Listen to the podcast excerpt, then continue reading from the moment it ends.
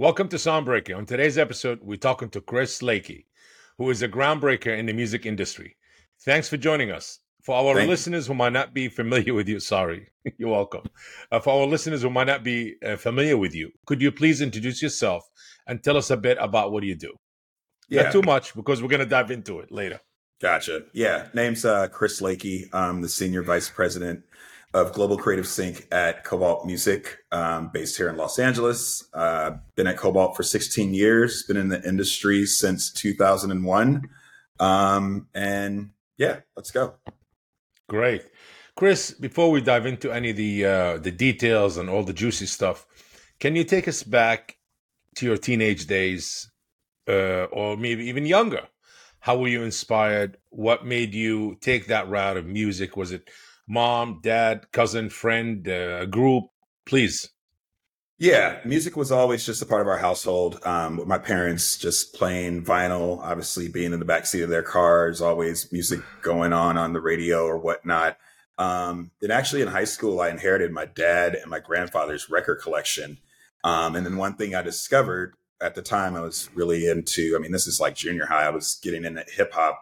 I started discovering that there were songs that sounded like the songs I was listening to, but the songs I was Uh-huh. listening to were snippets of the original songs, which happened to be samples. So uh, the vinyl collection that my my that I inherited from my father and my grandfather, I was finding all these original songs, and I just started really becoming honestly uh, a vinyl junkie. Um, going to record stores, just trying to find like original samples. Um, yeah, and then really sort of was into hip hop. Uh, when I got into college, uh, I would say that my palette for music uh, really expanded just due to the friends that I made and also just what I majored in, which was uh, music industry at USC, college Mhm. radio, um, and just really expanding my horizons. Um, and then obviously in college, I found that there was an actual true business in many different areas within the business for music. So, um, yeah, my love and passion for music came from, you know, household, just listening to music, uh, Right. and just loving art in general. Always the best. Um, just curious, before I jump into the next question, is how many vinyls do you own in your collection? Do you still have the collection? Do Oh, you yeah. add more to it? Yeah, I would say right now it's probably around 3,200. S- Yeah, most are actually boxed up in in my attic. I keep the special ones out. Um, I actually want to go back and get like a True Technics turntable. I, I have a couple of turntables. How do you uh, find when you need something? Like, do you know everything is labeled and you you have like a metadata list in your computer? No, actually, what it is is if I look in the box, uh, I can pull out a vinyl and know what it is. So, I mean, at this point, the collection like spans so many different genres. So I'll have Oh, honestly like ambient drum and bass intelligent dance music in one but then i'll also have like funk music from a certain era and another and honestly it's one of those things where you know we all i say we all uh, have our own little messes but we know where everything is that's how my Correct. collection is I bet there's some classics because you you inherited that yeah jazz and disco and all of that. Like some Jazz. of the real, yes. jazz disco i mean i have like Oof. two Sergeant Pepper's albums that haven't even been uh, vinyl that haven't been opened. Um, Uh-huh. I have you know rare rare vinyl from overseas. I was getting it from Germany in like the early two thousands. So yeah, it, it was a bit of finding, but to be honest with you, what I really like, and I still do like doing this, is actually going into a vinyl store and talking to like a shop owner, or just honestly just digging through and having sort of that like that feel and that touch experience and I, and honestly pulling something up, not really knowing what it is, but it having a cool cover, and if mm-hmm. it's you know within my budget, giving it a shot. Interesting. um, Chris, um, every journey has a starting point. Can you share the story of how you landed your first job in sync and what sparked your interest in this unique, uh, you know, intersection of music and media together? Yeah. So, um, so as I said, I graduated from the University of Southern California, uh, their School of Music. They had a music industry program, which essentially is a business program all geared towards the music industry.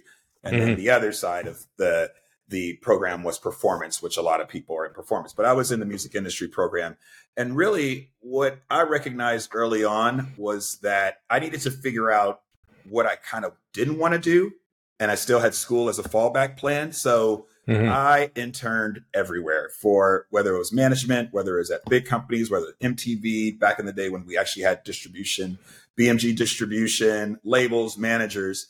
Uh, and really, what the turning point was for me was um, Donald Passman, who is a legend in the music industry, was a guest speaker at USC in a couple of my classes. And I remember just mm-hmm. talking to him about sort of what my passions were. You know, I love the art, I love music, but I also really liked the business end. I really liked the intricacies of copyright. I really liked, uh, I mean, I was on my way to law school, I actually applied to law school, got in law schools, but I was, I was really into what I call like the left brain, right brain of mm-hmm. within the music industry. And he actually told me about music publishing. And he's like, you know, there's obviously the copyright aspects, there's a licensing aspect, there's a clearance aspect, but there's a whole creative aspect to it also. And you're around songwriters and really, you know, the power of a song.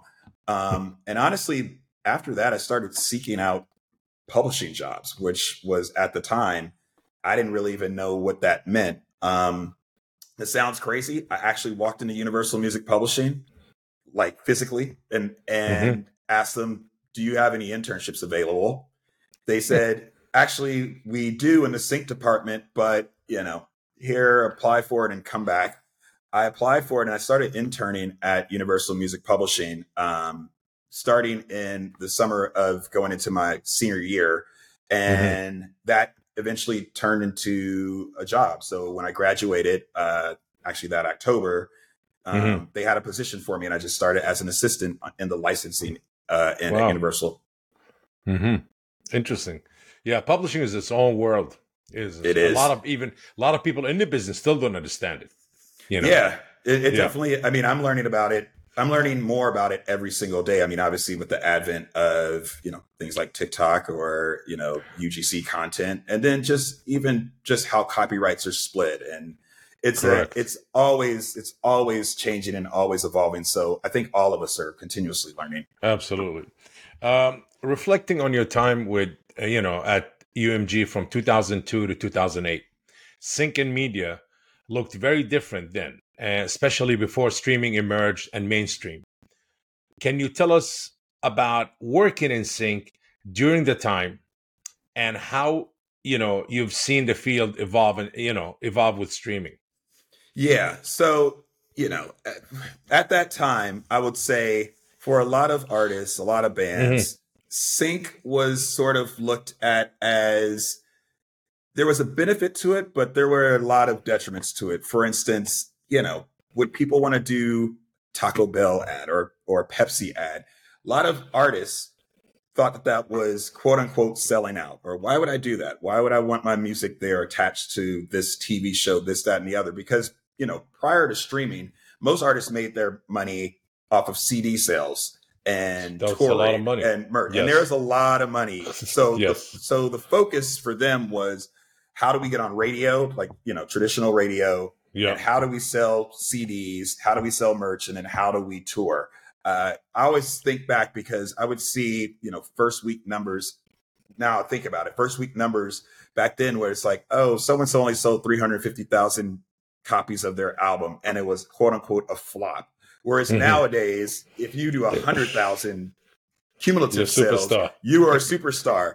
And yes. you know, just the economics of it too. Back then, a CD was twenty dollars, so you do the economics yes. of three hundred fifty thousand times twenty dollars. Where nowadays. Yeah.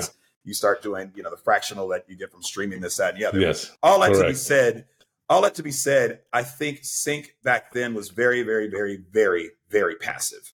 Meaning you know, maybe a, a, top flight director had a relationship with a band and was making a movie and the band was like okay we'll like license it and here pass it to our publisher so they can approve it and it's more on a licensing yes. end and even back then the creative departments within sync were very very very small because i'm sure they probably had a lot of caveats on like this band doesn't want to do this, this, this, this, this. Don't bring this. Don't do this, this, this. So again, it was very, very passive back then. Now, you know, post streaming, yes, post the CD era, it's syncs are part of the narrative and highly important to every artist. Not only for income, not only for income streams and revenue, but it's also for awareness, right? Traditional radio, you know, there's only whatever 20 slots for for uh, for artists and songs on traditional radio. However, a lot of people are discovering music via different television shows, video games, mm-hmm. film.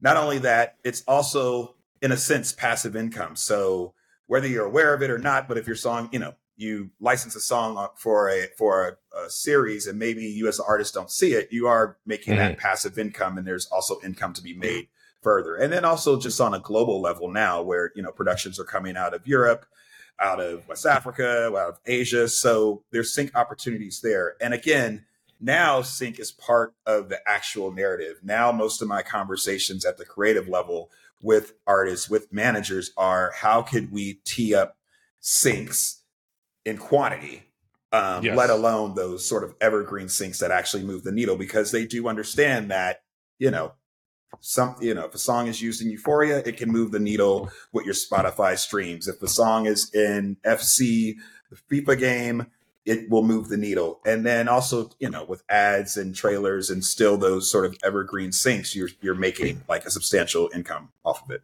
Would you was it fair to say that uh, back in the day maybe millions if not even hundreds of millions of dollars been lost for a lot of the artists not you know getting involved in sync? Because of sync was you know be as you said it's part of selling out eh, you know it's not being true to what you do or who you yeah. are. Honestly i don't i wouldn't say that just because also just the sync market wasn't as developed as it is now right yeah i mean I see. netflix wasn't around you know apple plus streaming services how we actually uh ingest uh, sync, you know, audio, uh, music to audio visual was just yeah. very, very different back then. But TV was around, the commercial were around, movies, TV shows. I mean, people were glued more to TV than the, there was no devices. The only entertainment true. was the movie theater or your TV every day, the news, the shows, you know, yeah. commercials. Yeah. Yeah. You know, if I just kind of think back on it, but if, you know, sort of those bigger television shows at that yeah. time, I, you know, they used music, but not in the sense that they use music as a driver and to help shape culture and an actual show now. You know, you think back to, I mean, this is even older, but something like a movie like Purple Rain or 16 Candles, like yes. top to bottom, or The Crow, like yeah. top to bottom, those soundtracks were incredible. Now that we look at it, like, oh my God, these names on it, how did they afford it? But those were very, very rare. Like, if you look yes. at, you know, television show like say like a Seinfeld or even Friends, yeah, the theme songs were huge, but with Correct. in the shows, they weren't really using music the way that I would say, you know, even like an Abbott Elementary now uses music within the show. You know, if you notice that show, Entourage, I remember. Oh yeah. In the end of each episode, they mm-hmm. always had a different theme song for, mm-hmm. and it was you know songs from artists. Whether it was mm-hmm. Kanye, it was some others, or some Latin kings. I think. Oh, so many, so mm-hmm. many. So rock. It depends rock. on the, you know the mm-hmm. ending of the show. Yes. Yeah. Yeah. Yeah. So that you know when when it started breaking, and, and again, uh, you know, like something like an HBO was definitely like tastemaker, yes. but also pushing that envelope back then where it's like, actually, you know, music should be part of this narrative. And there's a conversation to be continued after the yeah. show's over so that we're still talking about like Perry Farrell and like Jane's Addiction song that's that was in Entourage and it lives yes. outside of that. So yeah. so it's yeah, it's I think at the time just the sync world wasn't de- as developed as it is here holistically. But yes. were there artists who left money on the table because of you know how? And again, they had to position themselves the way that they felt that they had to position themselves. Yes, um, probably so. Got it. Um, let's fast forward to your impressive journey at Kobalt, uh, where you climbed the ladder from music licensing to your current role as a senior vice president of global creative sync. Congratulations on that. Thank um, you. Absolutely. Uh, by the way, um, for our listeners who might not be fully understanding how sync works, could you explain what is your current role? Yeah, so I break my role into two aspects. Um, Please. The global creative, the global creative sync team at Kobalt right now, there's 27 people on the team, so there's mm-hmm. a, ma- a, management of people aspect.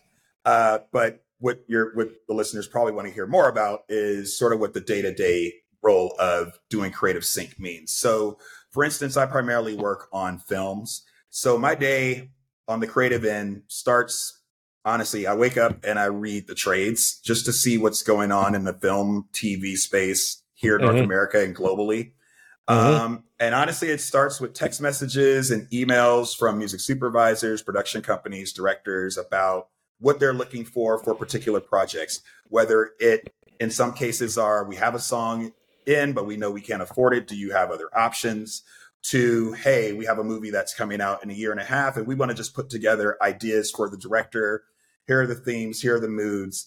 Uh, it could be, hey, we have a soundtrack coming out with a project and we have the five songs that we definitely know are going in, but we also need other ideas. Do you have songwriters, producers who want to take a stab at, you know, creating bespoke material? So really it's it's really truly a creative process of me analyzing, pitching, knowing Kobalt's songwriters, producers, or artists, our repertoire, mm-hmm. and trying to fill that creative need that whomever the creative is needs. So whether it's, you know, I would say some days, some weeks, I'm stuck in I'm stuck in eras, meaning I could be working on three projects and it, and they all take place in the late 70s, early 80s, and two of them take place in upstate New York, and one takes place in like Austin, Texas. And I have to research what were kind of people listening to in Austin, Texas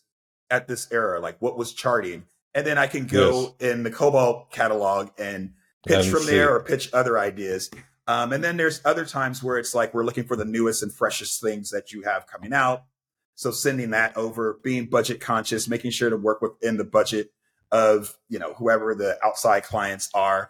Um, and then a lot of my job too is being very proactive about you know our signings, our songwriter signings, our songwriters who mm-hmm. happen to be artist signings, and making sure that the supervision community, um, directors, production companies, pretty much anyone who touches music to picture is aware. Mm-hmm. So there's a there's a bit of marketing on that end. And you know, as a publisher, we're signing songwriters all the time. And again, some songwriters are behind the scenes, they write the songs, they're not artists. So there's mm-hmm. an interesting way of pitching and marketing and developing them to the supervision community versus a songwriter who happens to be the artist so i can kind of piggyback on hey we have this songwriter who is the artist and that's yeah. another strategy in terms of you know pitching them their music what they want for in the, in terms of the sync space and this is on a global level um, this is you know again i'm one of 27 everyone on my team is are all excellent at what they do. They all handle different media different clients. So also it's just a management of information and by information i mean music which i'm passionate about but it does come down to being very very organized also. So it's sort of you know setting those templates and benchmarks um, ideas targets and plans for the team to be able to be successful in their own right and you know their relationships. And they're equipped with everything that they need um, from Kobalt's in Got it. So you're also grooming, I don't know if that's the right word, new upcoming talent as far as music writers or oh, lyric writers. Yeah, one hundred percent. Um, uh-huh. Yeah, and a lot of them, and it, I wouldn't say a lot of them, but just a lot of people, you know, the sync space and sort of any of these niches within the music industry are, yeah, you know, a lot of people have like outside views of how they work. So it's my mm-hmm. job to explain to them how it works, explain to them like why maybe their single isn't working for sync, but maybe the eighth song on their album actually works better because it has better pacing, it has more dynamics, and it's working in this media versus that media. Um, Got it. So, uh, so there is a bit of education, which is fine, and that's my job. And again, yeah. like I like educating our client, our writer clients, and management about how sync works because at the end of the day, I want everyone to try to be as successful and get as many wins on the board as possible, and that only works if we're sort of speaking the same language sure. and they sort of know what we're doing. Absolutely. Absolutely. Just out of curiosity, my own thing just popped up in my head. What is, I mean, I'm sure you've seen it or you heard of it or you heard about it. What the most amount of money was paid for a song to be in a commercial or a movie, whether you witnessed it from Kobalt or some other company? I'm sure some numbers were like mine, but just curious for me and for our listeners. I honestly cannot yeah. say that because you're gonna have to mention just, the artist. You no, don't mention I, the artist. I, I, if you, I, would, I, would, get I would get in trouble. I what I would want say, you to get in trouble. Yeah, no, I would say that uh, I can't say even a number or anything, but I would say that just in in general in the landscape of Yeah. sync over the years, it's been in Yeah. the millions. in the minute for a song. Wow. To be used in a commercial or a movie or show, whatever. Unbelievable. Wow. Hmm. Well, this is great for the Not- viewers to inspire Not the not the no, not the norm, but Not yes. the- yes. Uh, Kobalt's slogan, We exist to empower creators. I love that. Speaks volumes about its mission. How do you personally align with this message when it comes to making decisions for Creative Sync, ensuring that every, you know, move empowers the creators you work with? Yeah, so that is definitely Kobalt's slogan. Um, another, and again, I've been at Kobalt going on 16 years now. Um, Mhm. Kobalt started. Kobalt started in uh, 2000, the year 2000. I joined in 2008, so I've seen it grow from.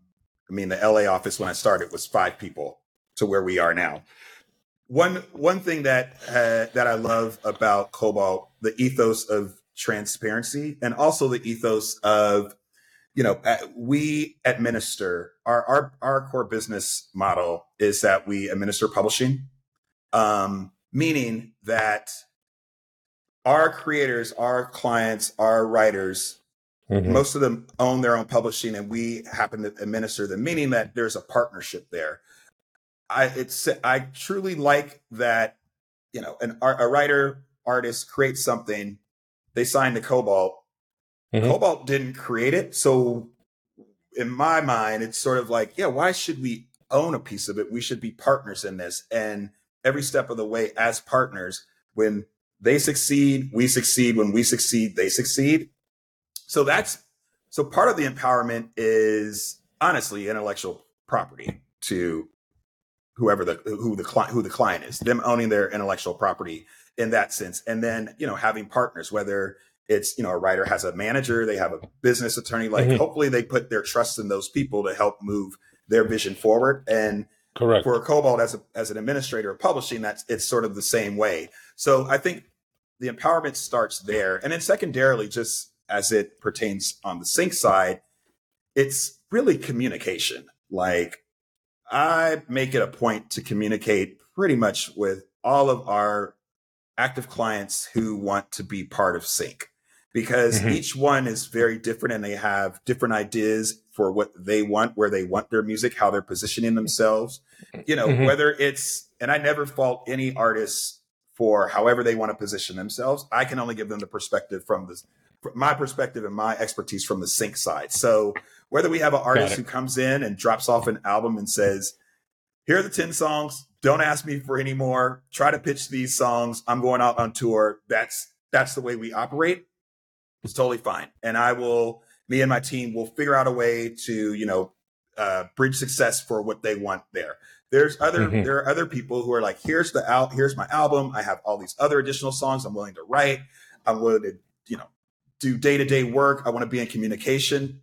That's great too because at the end of the day and i always say this i love what i do so much but at the end of the day it's it's truly sales. I'm trying to sell a song to fit a uh in a sync so one song Mhm. to you know on on on- in one film in one scene.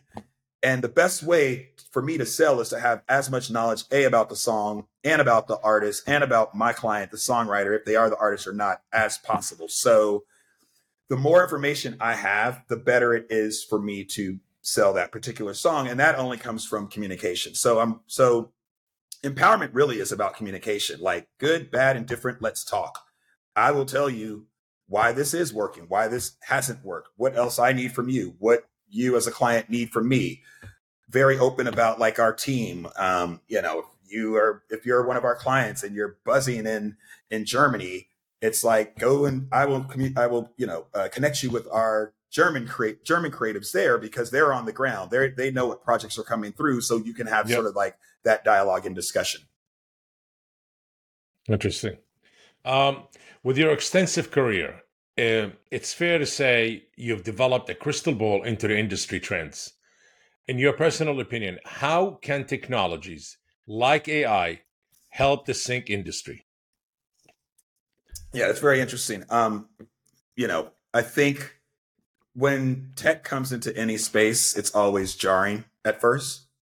So I feel as though right now our industry, even the music industry in general, is in a bit of like things are very jarring because they're happening very fast on the on, on the tech side. The way I look at tech and AI is they're all tools. Like my iPhone is a Correct. tool, the apps are tools. Um, yeah. You know, we move from uh, recording analog to digital out of a box, and it's just a tool. Mm-hmm. So mm-hmm. really, what really what I think is, you know, will it help us? And I don't mean cut corners in a bad way, but uh, spend less. I should say spend less time on certain aspects of the industry, and we can cut down time. That's I think that that's great. What we what we really need to just be cautious about is you know protecting copyright. So there will be you know there are probably going to be AI solutions for trying to manage just the amount of data. I think like mm-hmm. in the in the in the sphere of like the copyright world, whether it's ASCAP, mm-hmm. whether it's BMI, whether it's registrations, whether it's split disputes. Like what that looks like, I don't know. I think on the back end that could be really, really helpful and really, really useful. Absolutely. Um, yes. Especially if there are. Do I? I don't personally. I don't believe there will ever be a central market for that, but there could be various central markets for that where you as a you know as a as an end user of music trying to sync it can go and get the information that you need um, mm-hmm. But then, you know, there's also but then there's also the detriments as we see with, you know, AI created and deep fakes and this, that, and the other. And to me, that's always just gonna be uh uh tech's gonna push, then the industry needs to coalesce, fight back, and mm-hmm. then we come to some sort of agreement. Um, and really right now, I think especially in music is we it's so interesting because we all can agree that music drives culture like music is Correct. very important very very important to driving culture Mm-hmm. However, out of all the art, like you know, painters, uh, any type of art, design, I feel as though music is valued the least in general. Like you know, you walk into a store, you hear music, you're like, most people just think it's free, but it's actually setting a mood, right? If you walked into sure, sets the mood, absolutely, yeah, yes. You walked into a high end furniture store. You walk in, and how many times you heard it? The gym sucks. The music sucks at this gym. yeah. You know, oh, I cannot work after this music. So it yeah, does. But they, they, they, it probably, is a very important aspect. Yeah, but they probably have it on for a specific reason, a similar reason why they probably yes. make gyms very cold, right? So it's yes, um, yes. But but this is just kind of like across the board, and obviously, if you know, you look at the news now, like the whole TikTok fight with uh, Universal, it's like because most probably you know most a lot of the TikTok content driven is music based, whether it's dancing, whether yes. it's music behind yes. this, that, and the other. So I think really just with tech and music in general going forward is just at least and again I'm on the music side is making sure that we're valuing music and it's and it's very hard to do again you see a painting you walk in they tell you how much it is that's kind of it and the valuation shifts and people recognize and understand that you hear music and it's like some people just think it's free. Like some people no, think it's, it's yeah. So so um so I'm not afraid of technology. You know, I embrace it because again, I sort of see it as a tool and it's just like I'm just gonna have to figure out how to use this tool uh to my advantage to help myself, Kobalt, my yes. clients to you know well, maximize. I like what you're saying is a tool as long as continue to be used as a tool, not uh, to replace the creative part. Mm-hmm. Uh, because that's when it gets a little funny. yeah, know. yeah. I mean, it's. I don't know if it'll. It's not going to fully replace, but you, you know, know, what I mean. Yeah. Yes. Yeah. Uh, you said something. You said you know music is one of the main drivers for culture, and it's not recognized that, but really it is. It's it goes hand in hand with fashion, and my opinion is you know AI is great as a tool. When it comes to music, I think as long as it okay um, ai doesn't live in the culture ai based on data mm-hmm. can make probably great music generative ai but based on music that already been made you know learn from it but with AI comes up with all new sounds and all new. It has to be. It has to live in the culture. It has to live out. It has to live in communities. You know, a lot of the trends coming from Africa. So AI gonna have to go and live in Africa and listen and understand the history and the culture to come up with. So that's where kind of the creative part I think you need to stay is. And you know, we need to protect the integrity of art. and yeah. the creative people. Yes. Yep, one hundred percent. Uh, you know, yeah. I think at the end of the day, with all technology, it always has to be um, communicated through a human yeah. at some point. So it's like, to me, you know, there's there's the AI conversation about production and this, that, and the other. However, mm-hmm. it's like, you know, if you're using Chat GPT because you you run into writer's block and you have all the ideas and it's giving mm-hmm. you ideas to spark something to help you finish like the last four stanzas of a song. Yeah. You know, is that acceptable? Is that not? Or to me, it's like, you know, a lot of, there are a number of producers who are incredible, but don't know how to, you know, play piano, but they do everything Correct. via, you know, Pro Tools and they put bars together, but they make incredible music that to me is like AI. We, we're living in that now and we constantly use that. So that's sort of like we don't really think of it in that way, but hmm. that's a form of AI too. But at the end of the day, that producer has to pr- produce it, you know, deliver it to an artist to sing, and it has to all come together. So again, I, I think we do have, I think we do have enough just people and and the business structure to protect moving forward. It's just that you know, we it's always the initial.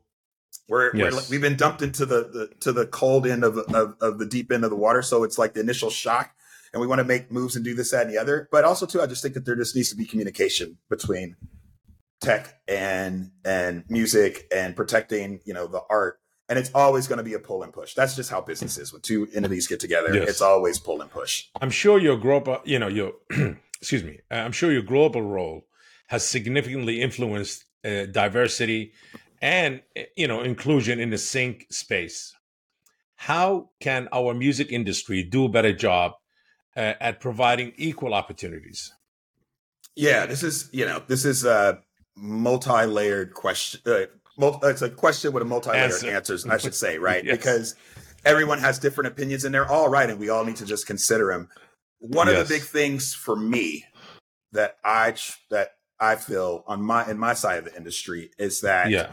it has to start at the entry level.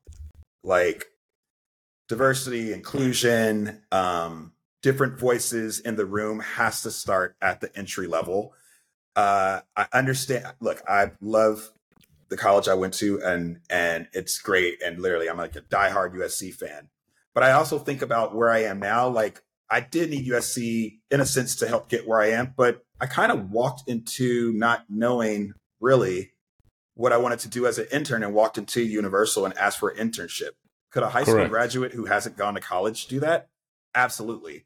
Uh, so I think all that to say, I think the entry level to being like an assistant for me, an assistant for an A and R, that to me, you need a college degree and these sort of like metrics that we put down. And I'm not saying that obviously there are uh, many people who black, brown, women, uh, there are other that go, that go to college and do well. That's not to say that that we need to lower it for that reason, but it's like the pool right. of entry needs to be uh, very open at an entry level because for me at my position, if I needed a to hire say a director level, really what I'm going to do is really ask people in the industry who they recommend. And you have to work your way up to either that level or someone recommends someone who's like hey this person's a manager at this company but they're doing like director level work. And the only way you get in those positions is you have to start from an entry level. Um, you know the music industry success isn't linear so to speak it's not like you do this and then this is guaranteed to happen and this is guaranteed to happen say like a like if you wanted to become an architect however to me, diversifying the sort of assistance pool, mm-hmm. and then from there, those who rise to the top rise. And then I think that that's how you sort of spread and manifest the different voices in the room. And that's sort of like a mission that I try to do. Um, mm-hmm. Obviously, it's very different for different aspects of the industry. Um, you know, voices in the room at an executive management level uh, yeah. perspective. Uh, you know, what we're signing, how we're defining uh, different genres or cultures, this, that, and the other. There's all those conversations to be had. But for me, I really want to try to value, you know, getting different people in the room at the starting level because at the starting level at, for any company for any industry you know the in theory. Those who work hard, correct, hopefully will get promoted and elevated. And if that pool is a mixture of, you know, the mixture of America, the yes. faces of America, then to me, over time, that's how that sort of happens. And it's uh, it's and you emphasize. I, I noticed that it's really important because it's the grassroots of all the knowledge. What's going to set you up and open you and get you elevated to where you want to be. Yeah, I, I, I always say like again, I loved USC. I loved my program. I always yeah. tell people coming uh, when I started at Universal as an assistant, USC Correct. put me about, I say, put me eight months ahead of someone who had never been in a music industry program at USC. So I came in knowing, I came in knowing certain terms and, and you know, if I looked at a contract, oh, I know what MFN means. Oh, I know what like how splits work. But if mm-hmm. someone also was just very motivated and eager to learn and work, who hadn't mm-hmm. done that program in eight months, they would have known the same thing I would have known, and we were probably at equal footing at that point. So to me, it's like invest in actually, you know, finding people who are motivated. And, you know, I think mentorship is important too. And that doesn't mean that can mean anything. Like I have yeah. a ton of, I have a, have a, a, number of mentees and some it's just mm-hmm. honestly, we just check in once a month and just talk about like life and they'll tell me what they're going through. And I'm like, mm-hmm. yeah, okay, you need to stick this out. Like there's nothing else to do, but put your head down and just work hard. Trust me. So, mm-hmm. or others, it's a lot more involved. So I, I, just think that that's how we actually start that process. Great. Uh, that's so far, that's an incredible journey you had. Uh, the music industry is known for its challenges and setbacks. Can you share a difficult moment you faced in your career and how did you overcome it? Um, yeah, you know, I think this is just for me a difficult moment for me was just realizing even as and this is just me realizing just even as like I love music, I love all types of music. Separating when I got to the point when I knew I needed to separate personal art music that I like and love versus, you know, getting the ball across the line for various types of clients, genres, yes, dealing with different manage type type of managers and artists. Um, because I do believe, especially on the sync side, I do believe that there are solutions for everyone, and it's just my job to figure that out. So it wasn't difficult in a sense, like, oh my God, how am I going to get through this? It was more for myself and to expand like my palette. Um, when I started, like, really started working creatively, I would say like my like my true creative journey started like in 2010 when I was like really doing creative. Mm-hmm. I I started figuring out where where the holes were in creatively what I listened to. So to be honest with you, singer songwriters was not a strength of mine. But you know what I tried to do, and I'm still doing it now.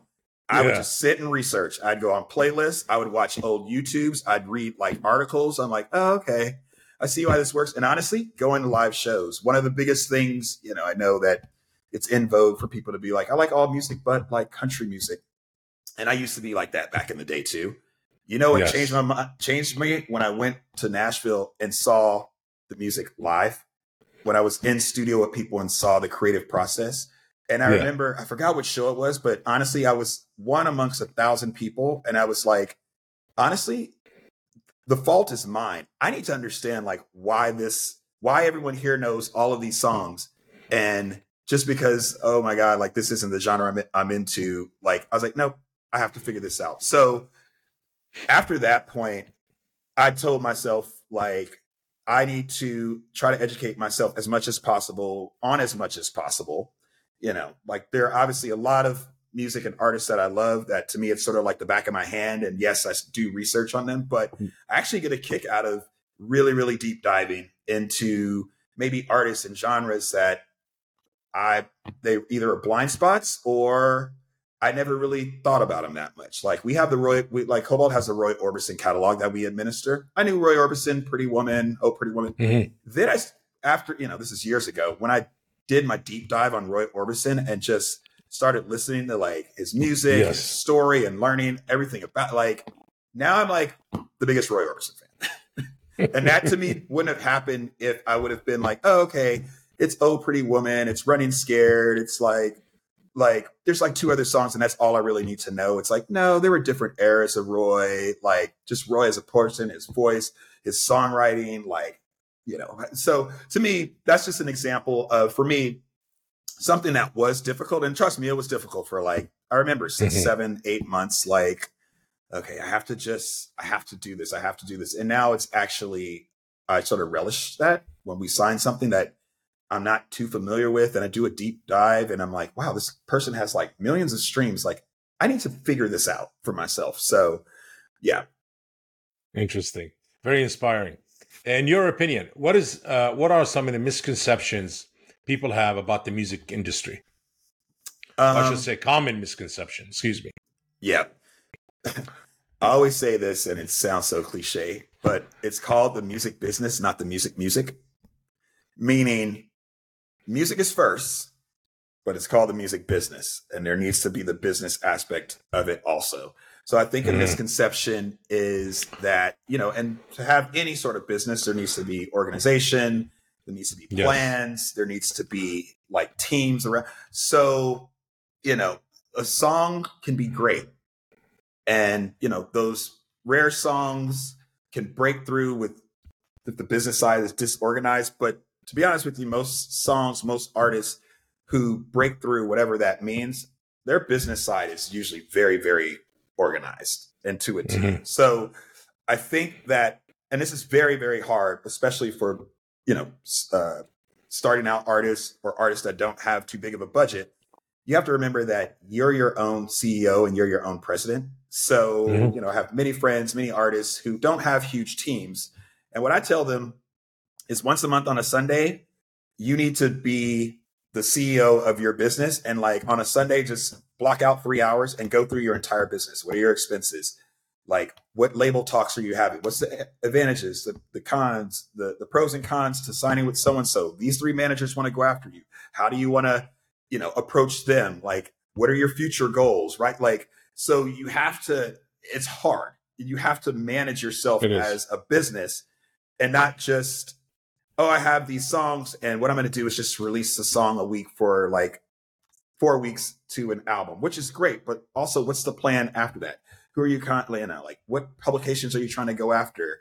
Who are you contacting? Like, make a list of people you want to reach out to. Knock them off of that list. It's it's very art is art business is very organizational too. Like even mm-hmm. more so than sometimes financial businesses and other types of businesses, you need to try to be as organized as possible because I, I, re- I truly believe if you have sort of a roadmap to kind of where you want to go, even if you veer off, you sort of have North Stars.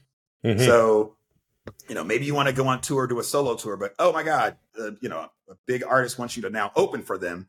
You're going to scrap your original tour solo, but now you're thinking, okay, in a year and a half after playing for this person, I can up my venues for my you know, a, my solo tour. It's like your North Star is still your solo tour, but you're being diverted to something better. So I just really think organization is important. Um, I think that that's like the biggest misconception. And then also too, and this is just with anyone and everyone, mm-hmm. uh, what success means. I think it's very important for artists to define what success means to them. And they really need to be honest with themselves and really what they want. It's very easy to look at your friends who are artists who are doing this, that, and the other. It's very easy to look at, you know, super, super A listers, and that's fine. That could be a goal. And honestly, mm-hmm. don't be afraid to say it and don't be afraid to try to achieve it. Mm-hmm. But you also need to make sure that you're doing, you know, sort of check marks along the way and be proud of yourself. Be proud of yourself for getting a label deal. Like, celebrate that for like an hour. be like, that was a goal. I checked that off. I'm happy with it celebrate that. Now, what's sort of like the next goal? Because as David Bowie said, your life as an artist, you're never going to reach, you're never going to reach the peak. So, you know, thinking that, oh, I just want to do what Taylor Swift's doing. Guess what? Taylor Swift still has multiple goals she wants to reach. Same with Beyonce, same with Harry Styles, even when they get to those levels. Because when you're an artist artist, you're you're never going to reach the peak. You always want more in a good way. Yes. So I think it's just very important to also just sort of set those sort of benchmarks and things that you can achieve, things that are pie in the sky, long term, short term. Interesting. Um, as you know, collaboration is often a key element in the music world. Could you share a memorable collaboration story of someone or someone you work with that left an impact on you?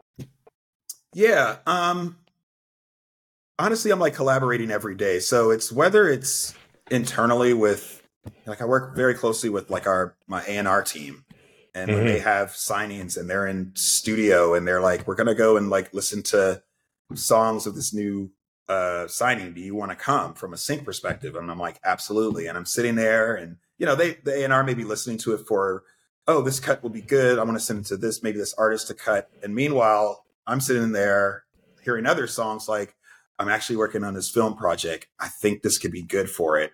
Would mm-hmm. you mind tweaking it, doing this, that, and the other? So there's inspiration on that end. There's, there's collaborations with artists directly. I mean, at this point, in like my career, like I talk to a lot of artists just directly and we're just spitting ideas back and forth uh, to one another and, and just being involved in that collaborative process of them making their music and them trusting me.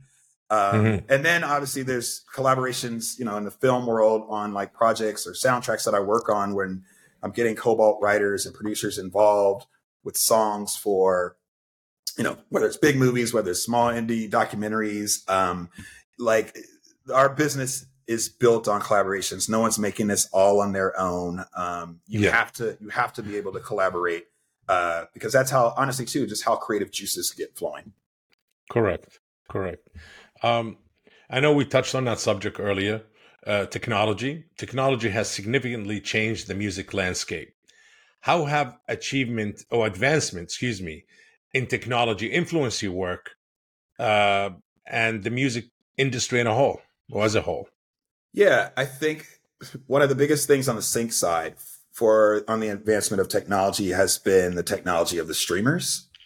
So if you just if you look at sort of what Hollywood looks like now, um, you know, Netflix is global. They sort of Netflix is global, Apple Plus is global, Amazon is global, and they have really influenced especially on the film and TV production side, for those traditional companies to look globally also. So, and what, what happens with that is that opens up new doors and that opens up new music to be used, new territories for music to be used, new pockets of music and genre and culture to be placed in TV shows, to be. Uh, so to me, the biggest influence on tech right now is just trying to stay on top of all of these, you know, exciting projects that are coming globally and and thinking about sync from a global perspective and not necessarily uh, traditionally in the past and especially just being in LA that oh the center of entertainment is just in Los Angeles. It still is to an extent, but there are also incredible productions coming out of the UK, out of Germany, out of Portugal, out of West Africa, out of you know different countries in Asia and it's Correct Australia. So to me, um, I forgot the famous economist said like the Earth is flat. Thinking about like how we communicate and how you know right now we're talking via Zoom or how we can call someone and FaceTime them and they can be in Poland at this very moment. It's like that's the sort of way I'm thinking about sync and art and music in sync. And that's only happened because technology has really accelerated us to this point. Interesting.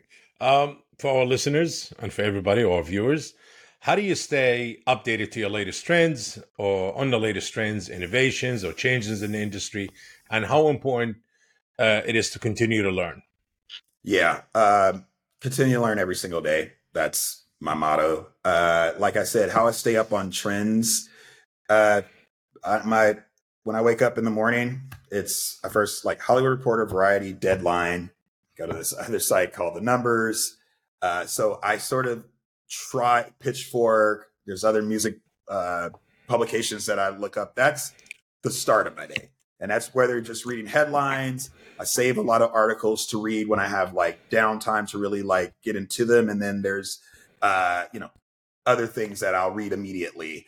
Um, so that helps with trends. Uh, also, honestly, I'm a I'm a carnivore for music, so there's a, a, lot of playlists that I follow. And yes, I follow like Rap Caviar, New Music Friday, and Lorem, and Pigeons and Planes. But there are other playlists that I follow just random that have like 1,000 listeners. But it's just like interesting music coming out of Guadalajara. And I have like a playlist. And it's like, oh, cool. Like indie, this, that, and the other different different subgenres I try to follow. Uh, I'm always on YouTube. I'm not on TikTok, but I go through because I want to stay on top of trends and things that are happening. And honestly, yes. recommendations from friends. Um, obviously, I have like a lot of friends and colleagues just in the industry. Mm-hmm. So even just flipping through, even just like their Instagrams and seeing like what they're listening to. Uh, and then you know for my for my job in particular i do rely on management of artists artists directly sending me things and ideas the team of A&Rs at Kobalt globally, my team globally on the creative sync side. Um, and pretty much people just kind of like I trust. Like my brother's not in the music industry, but he sends me great stuff that I get into. Or I have friends who are just like, hey, have you heard this? And I'll just, you know, absorb it in the way that I need to absorb it. So, you know, it's it's a constant it's a constant feeding of information. I always say, like, again, I'm like a carnivore for anything music related, but if you ask me to like cook, I can't do that. So I know what sort of like my strengths and weaknesses are in that sense. Um, but yeah, you know, I know this is like my career. I'm passionate about it. So, and I, and I truly value art and the artist. So the more I can know, the better. I know I won't ever know everything, and I'm happy to ask questions. I'm happy to dive deep. Um, I come from a place of, yeah, I know a lot about music, but I'm never pretentious about it. I want everyone to discover whatever they discover at the time they discover it. Um, and yeah, so that's that's kind of how I stay on top of, and also going to live shows. I'm I'm personally just very big on seeing things live in whatever iteration they are, whether it's a DJ at a warehouse or it's an orchestra. Like I like seeing it live with fans and see how they react. Interesting. Well, for our listeners and viewers who's going to be extremely inspired by your story and your journey so far, some of them might want to take the same path and say, Hey, I'm inspired, I'm motivated by Chris's uh, journey so far in the music business. Yes, if he did it, I could do it also.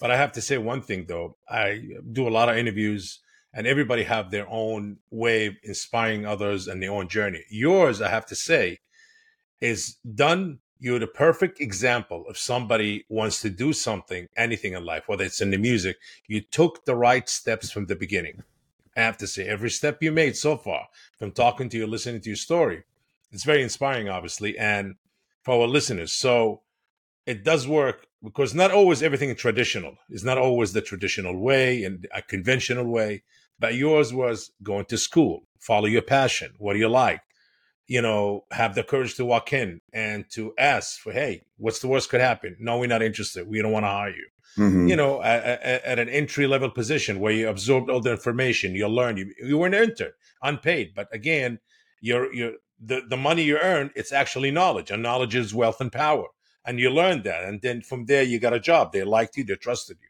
So please give us advice, tips on people who are going to be extremely inspired by you a lot of our viewers and listeners. Yeah, I would say, especially if you're, especially if you're starting out, you may think you want to do just one specific thing in the industry, but don't be afraid to start somewhere else just to get in sort of the work pool, right? Like you may want to mm-hmm. be A and R, but you have an opportunity to work like on a sync team. But the A and R office is right next to the sync team, so if you can work there, you can just walk over to the A and R folks and be like, hey, I'm on the sync team, but I'm actually very interested in A&R. I'd love to just grab coffee with you and maybe chat about like what you do.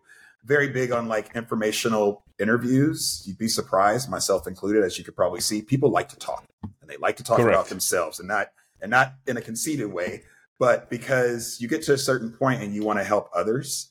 Um, also understand like, you know, everyone also too is sort of you're on your own path. So I would people are inspired by my path that's great. and I'm here for that. But also understand like you are also on your own path. And I'm a true believer that if you work really hard and work like really hard and are passionate about something, luck and opportunity finds you. So, you know, I always correct people when they're like, you're so lucky to do what you do. I'm like, I actually worked very hard. and you know what happened? I was splashing around in the pool and the, and it attracts attention and sharks, right? so sharks in a good way. So to me, yes. it's, it's just very important that if you commit to interning or working at a job, and even if it's not what you want to do at that exact moment, do that job so well that your bosses, the higher ups, whoever can do nothing but recommend you for when you want to make the jump or there's a opening position. It's like commit yourself to to doing that. And then also just absorb and be a sponge. And especially, I mean, I'm a bit older, but especially if you're younger, you should yeah. be going out to shows If you want to work in music. You should be going out to shows. You know, the the lines to reaching out to artists and managers now is actually very flat. You can DM. I DM artists and managers all the time who aren't even signed to Kobalt just to say like, man, I really love your stuff. if I can do it, you can do it, and you start building connections that way. And I've done that with people who we've either eventually signed or even artists who are now big. Like, just we started talking like three years ago, just like, hey, I like your music and this, that, and the other. So, really, the hardest part is just starting. Don't take no personally. Like, people are going to say no. People are not going to reply to your emails. You just have to be yourself and just try to fight through that. But if this is something you want to do, you definitely can do it. It's just you got to start somewhere. So just start. What an amazing, uh, motivating advice. Absolutely. Uh, I hope all of our listeners in Soundbreaker take that and go ahead and proceed their dreams. Uh, before we end this lovely, beautiful, very insightful interview, uh, Chris, anything that you want to talk about that you guys at Kobalt or you personally, or Kobalt coming up with, something that for our listeners to look for, or viewers, you know, to look for in the next uh, months or two or a year?